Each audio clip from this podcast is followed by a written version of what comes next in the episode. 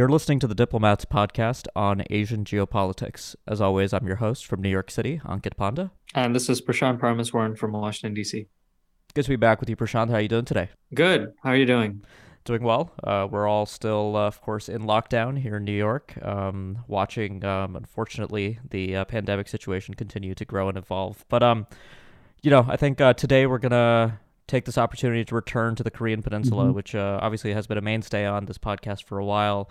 But uh, it's actually been a few weeks since we've uh, talked about developments in Korea, and I think there's actually a fair bit to discuss this week.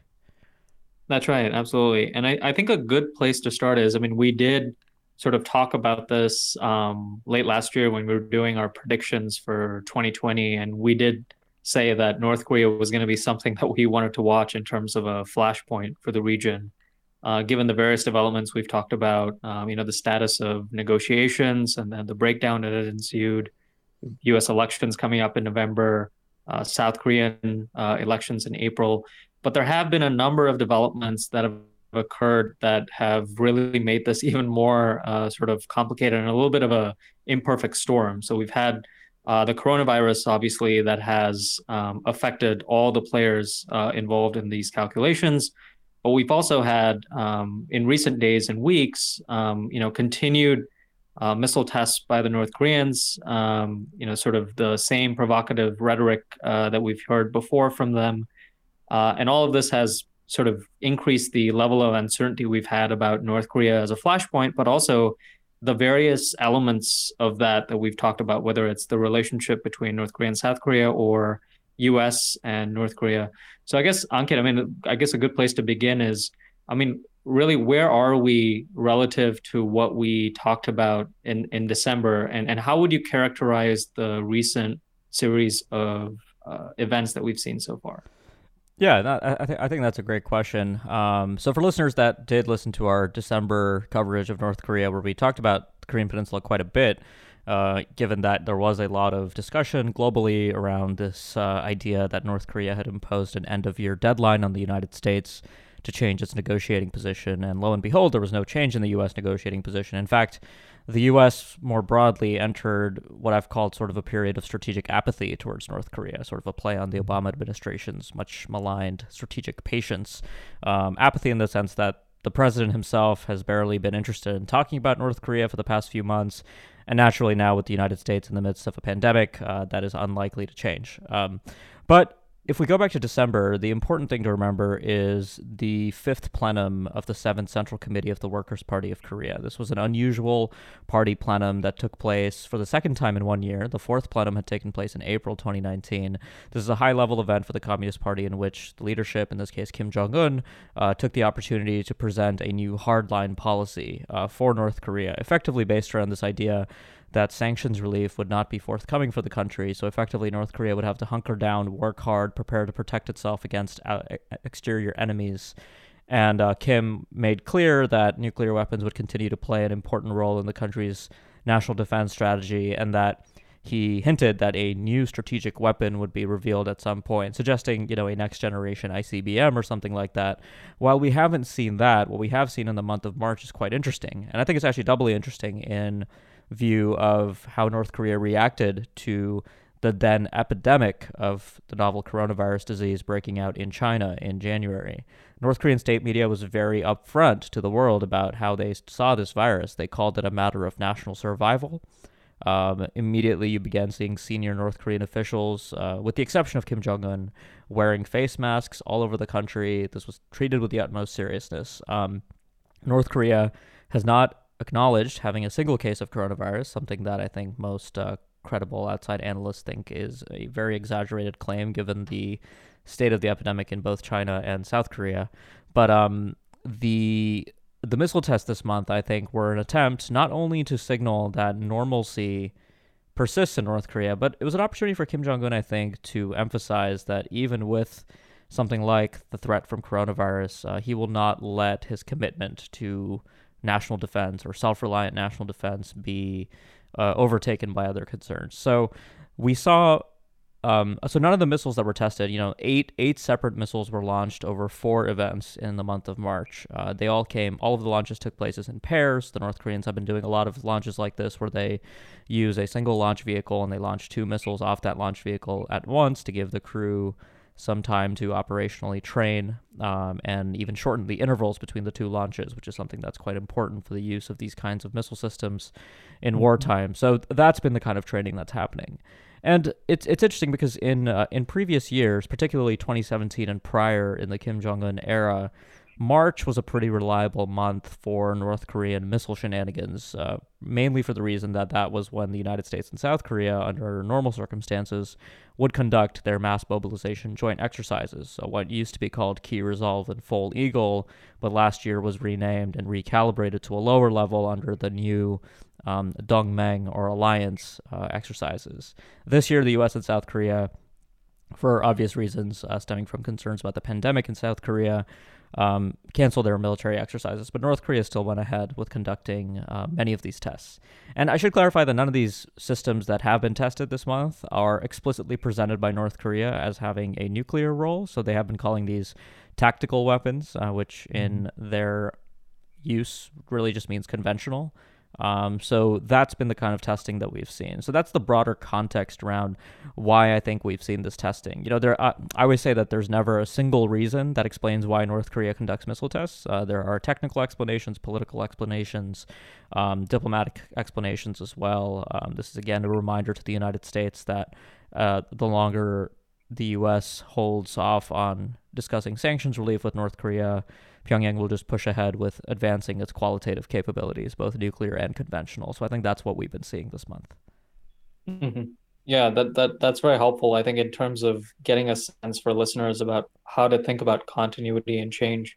Uh, I'm just, uh, I guess, a, a necessary follow up to that is, um, you know, we've been seeing North Korea is no stranger, as we've discussed multiple times in this podcast, to, you know, multiple rounds of rhetoric that's deemed provocative but the the recent round of, of rhetoric, uh, and you wrote about this for the site, um, there were some questions about what exactly North Korea was trying to communicate. I think on the one hand, we have seen a continued pattern where North Korea, uh, very deliberately, I think, has been trying to signal who they're directing their message at uh, relative to the personal relationship uh, between the two leaders and sort of noting that the you know sort of letter exchanges and personal diplomacy with President Trump is con- continuing, but lashing out at you know Secretary of State Mike Pompeo, for example, and then the recent indication. But there was also uh, the fact that this was attributed to sort of a new department director general for the negotiations with the U.S. And there was a separate conversation about that regarding whether this was a either a newly created position or whether this might actually mean anything in terms of how the North Koreans are actually engaging with the United States, either bureaucratically or in terms of things that could affect the substance of diplomacy. I mean, do you think that there's anything that we should make of that, or or is this maybe a little bit of a distraction from you know a lot of the continuity that we're seeing in the North Korean rhetoric? Yeah, so that's that's a great question. I mean, um, given the limited sources of information on political decision making in North Korea, uh, their external facing state media is a pretty useful source. And of course, mm-hmm. it is propaganda, so you can't really take it at face value, but it's useful in the sense that if you have context of what they've said previously, you're able to look at the changes and, and kind of track where things are going. I think we've actually seen a remarkable degree of consistency in North Korean messaging since the collapse of U.S. North Korea negotiations in Hanoi um, last February at the uh, second summit between um, Donald Trump and Kim Jong Un. The the statement that you mentioned from the new office um, of um, negotiations with the United States created within the North Korean Foreign Ministry was interesting. Uh, and certainly, I think it, it feeds into a long pattern of the North Koreans just kind of having had enough of Mike Pompeo uh, mm-hmm. specifically. Mm-hmm. But I think I think actually another interesting statement was earlier in March when Kim Yo Jong, um, the North Korean leader's younger sister, um, issued a statement noting that Kim had rele- uh, received a letter from Donald Trump, um, you know, sending him greetings for his birthday in January. But also, uh, the important factor in Kim Yo Jong's messaging was that this is, I think, the key message that North Korea has been trying to send since the summits of um, of Singapore in June 2018 and Hanoi in February 2019, which is that the relationship between Kim Jong Un and Donald Trump at a personal level are good, but that doesn't mean that the relationship between the two countries is in a good mm. place at all. So Kim Yo Jong was actually quite explicit about this, and she and she stated that you know even um, even if um, the personal relations between the two leaders are good, um, it's you know the two sides will need to actually work towards a breakthrough diplomatically to fix the long history of hostility between the two of them. Um, and what's interesting is that it looks like the North Koreans are loosening up a little bit on criticizing Trump directly. At least, I mean, if you read the uh, the statement uh, that you referenced about Pompeo, for instance, one of the things that that statement said is that um, you know this makes us misjudge who is the real chief executive in the United States, basically implying that Pompeo is actually running American foreign policy and not Trump, um, which is you know insulting towards the president of the United States, who is ultimately the final decision maker on uh, things like you know granting sanctions relief to North Korea at the United Nations or things like that. Even though the Secretary of State is ultimately quite influential, so maybe we are beginning to see the gloves come off a little bit and I think this raises the question naturally of, you know, what the year ahead holds, because we do have these indications from the North Koreans that the you know we will see a return to strategic weapons testing, uh, the the testing of overtly nuclear capable weapons again, um, and what might that mean for how Trump reacts? Obviously, the United States, uh, you know, mentioned this before, but is quite busy right now with the COVID pandemic. But um, I think uh, this could be an interesting uh, thing to watch for in the in the year ahead. No, I, I, think that's that's a very important point, and I think it gets to we, we've seen this sort of coronavirus situation really play out in a number of ways, and I, I think one uh, particular way it's played out with respect to I think both North Korea and Iran at least is that there's been a, a presentation of the fact that you know you have this dynamic of you know perhaps on the one hand the coronavirus could provide an opportunity of the United States to really reach out to North Korea and Iran and kind of mitigate these flashpoints and deal with the humanitarian aspects of this. And then on the other hand, the suggestion that, you know, perhaps on the other hand, this could be kind of more of a challenge, right? This could actually accentuate the potential for provocative behavior from uh, North Korea and Iran. And you have the Trump administration who's very consumed by this crisis, and they're really not going to have the kind of necessary diplomatic capital to invest uh, in actually resolving uh, these issues. I mean, my sense is that we haven't really seen anything on either of the, those extremes so far. I think we've seen more of the status quo, if anything. And there have been aspects uh, of this that we've seen in the headlines, but as you said, we, we don't really know a lot about what goes on in North Korea. It's important to stress that. Um, but there have been suggestions and reports about how this is affecting North Korean shipping, um, the sort of revenue that North Korea gets from its illicit economy and exports to China. I mean, do you think that this uh, coronavirus situation uh, is actually a, a, an important variable within this broader sort of geopolitical uh, conversation we're having on the North Korea as a flashpoint? Or do you think that it, it probably just reinforces things?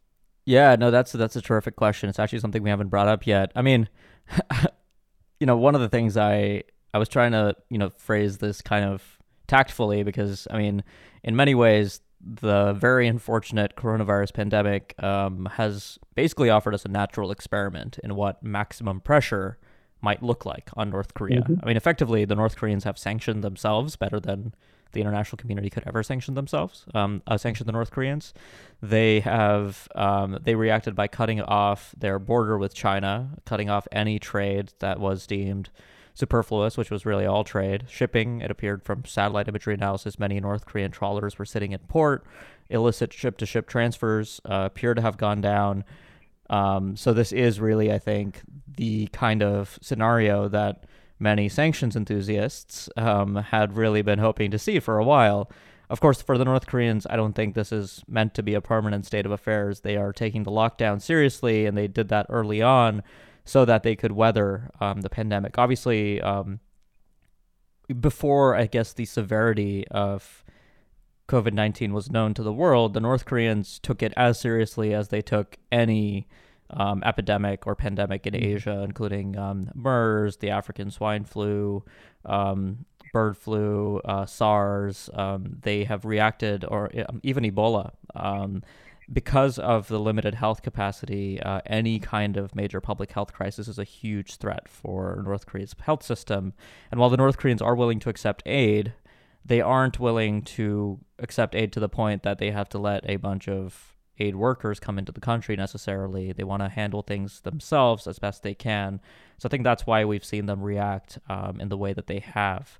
I think it'll, become clearer longer term um, how severe the implications of this will be for North Korea's ability to sustain its normal military activities and things like that. But I suspect it won't be at least you know what they're telling us right now in March is that they still have the resources to carry out these exercises. I mean, not only did they carry out eight missile launches that were deemed significant, but they also tested a wide range of artillery. There was an artillery firing contest in March. I mean, really, these aren't the actions that a country strapped for resources for uh, military material. Because, you know, I mean, every time you test missiles, you have to manufacture more missiles so you actually have them available in your inventory mm-hmm. uh, for actual deterrence purposes. So the North Koreans seem okay on that front. Um, but yes, I think economically, uh, certainly coronavirus won't be a footnote.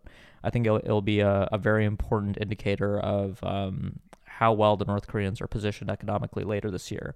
I would say, though, a fortunate thing for Kim Jong un is that the coronavirus crisis hit North Korea after he, at the fifth plenum, and, and earlier in uh, 2019 after Hanoi, told the senior leadership of the Workers' Party that sanctions relief was not forthcoming and harder economic times were ahead.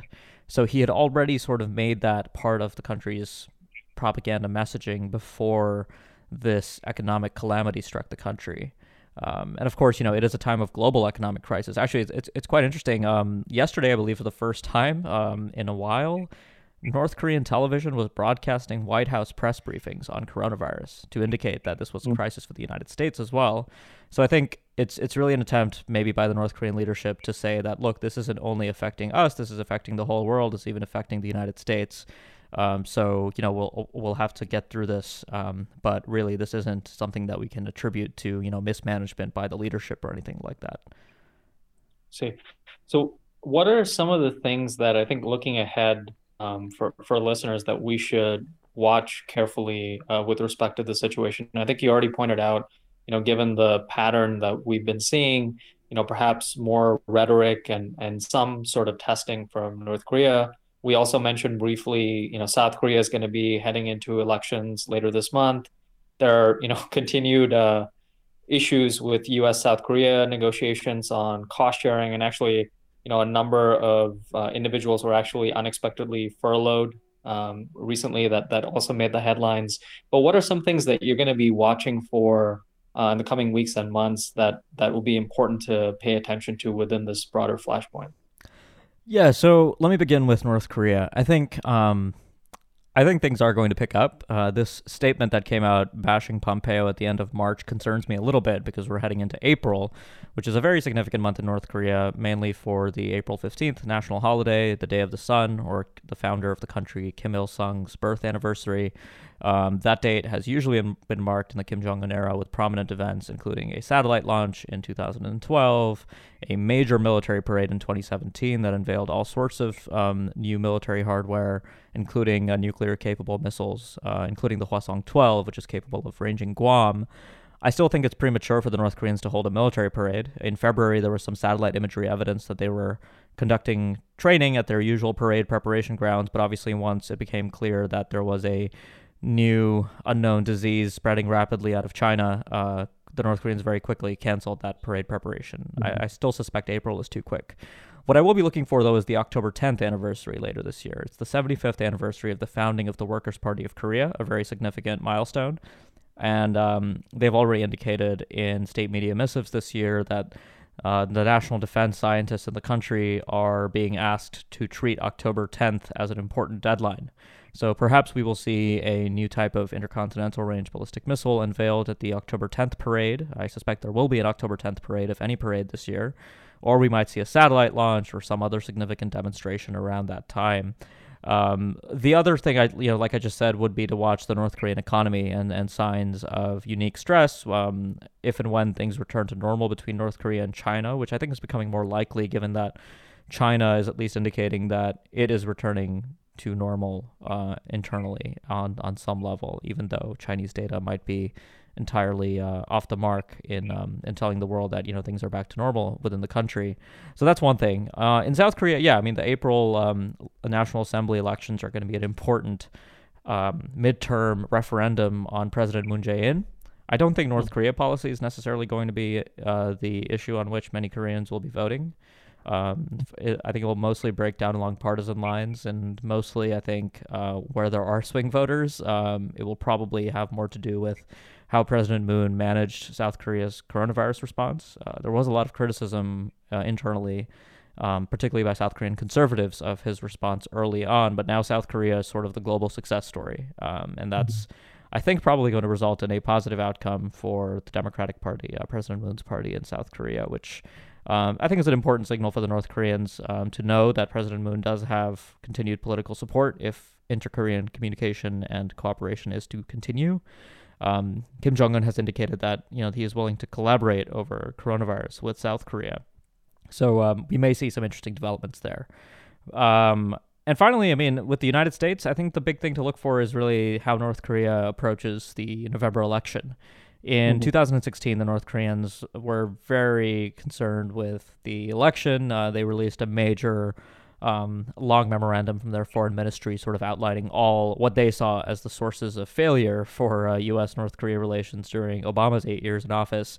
They might do something similar with Trump, but more seriously, I think they will stage major tests and things like that to elevate themselves on the debate agenda when uh, we might see you know debates between who knows what we'll see this year but um, if there are debates between the presumptive democratic nominee uh, probably joe biden at this point and donald trump the north mm-hmm. koreans might stage a launch in 2016 um, literally during the last, uh, the third debate between Hillary Clinton and Donald Trump, the North Koreans launched a Musudan ballistic missile just hours before the debate uh, to ensure that they had a place on the debate stage and that, that you know the candidates might have a question about North Korea. I actually don't recall if they did get a question in the end, but I think the North Koreans will um, make clear what their hope is for the next administration uh, if it is a Democrat. So uh, again, I think uh, those are the big things to watch for uh, right now. Yeah, absolutely. And I think the big thing where both of us will be watching carefully is how this coronavirus situation plays out too across the region. It, it does seem like this is uh, something that's consuming uh, all the major uh, capitals that are involved, and really is a lot of uncertainty about the the true extent of the situation, particularly here in the United States. I think. So. That's right. Yeah, certainly. I think it'll be something that um, will continue to not only affect uh, the Korean Peninsula but the entirety of Asia and the world. So yeah, it is the biggest story right now, and uh, yeah, for listeners, I mean, uh, definitely keep an eye on the Diplomat. We are uh, pretty much treating coronavirus as uh, the, the, the huge story that it is, and there's a lot of great running coverage from countries all over all over the region. So uh, yeah, we hope you'll find something useful there. but yeah, Prashant, yeah, go ahead. I just wanted to quickly add, I, I, think it also reinforces the point. I, I, think we both discussed this in our uh, episode last year when we were talking about events for 2020. And we did say, you know, be prepared for an unexpected event to really steal the headlines. And I think, you know, coronavirus has really proven that uh, to be correct. So as we're doing future geopolitical planning, I think, you know, it's important uh, to keep in mind for listeners too that we should be baking in these unexpected developments as well in our in our planning. So. Yeah, yeah, absolutely. It's a uh, it, it's certainly I think a um, a huge left hook. Uh, so we'll uh, yeah keep uh, keep following that. Um, anyways, Prashant, I think we'll leave it here this week. Sounds good. Sounds good. Well, thanks for joining me. And um, for listeners, make sure you subscribe to the podcast so you don't miss future episodes. And if you've been a subscriber for a while, please do uh, leave us a review on Apple Podcasts, Google Play, Spotify, any platform that really hosts um, the Diplomats Asia Geopolitics podcast. We really do appreciate that. And finally, a note from our sponsor. This episode of the Asia Geopolitics podcast is brought to you by Diplomat Risk Intelligence, or DRI. DRI is the consulting and analysis division of The Diplomat, the Asia Pacific's leading current affairs magazine.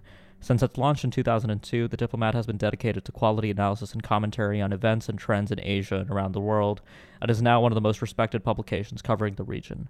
DRI inherits this approach and offers clients in the private, public, and nonprofit sectors worldwide access to an exclusive network of subject matter experts and analysts. Whatever your needs in the wider Asia Pacific region, DRI can offer the knowledge and expertise necessary to anticipate and manage geopolitical and geoeconomic risks. For more information, please visit dri.thediplomat.com. Thanks a lot for listening, and we'll be back next week with more.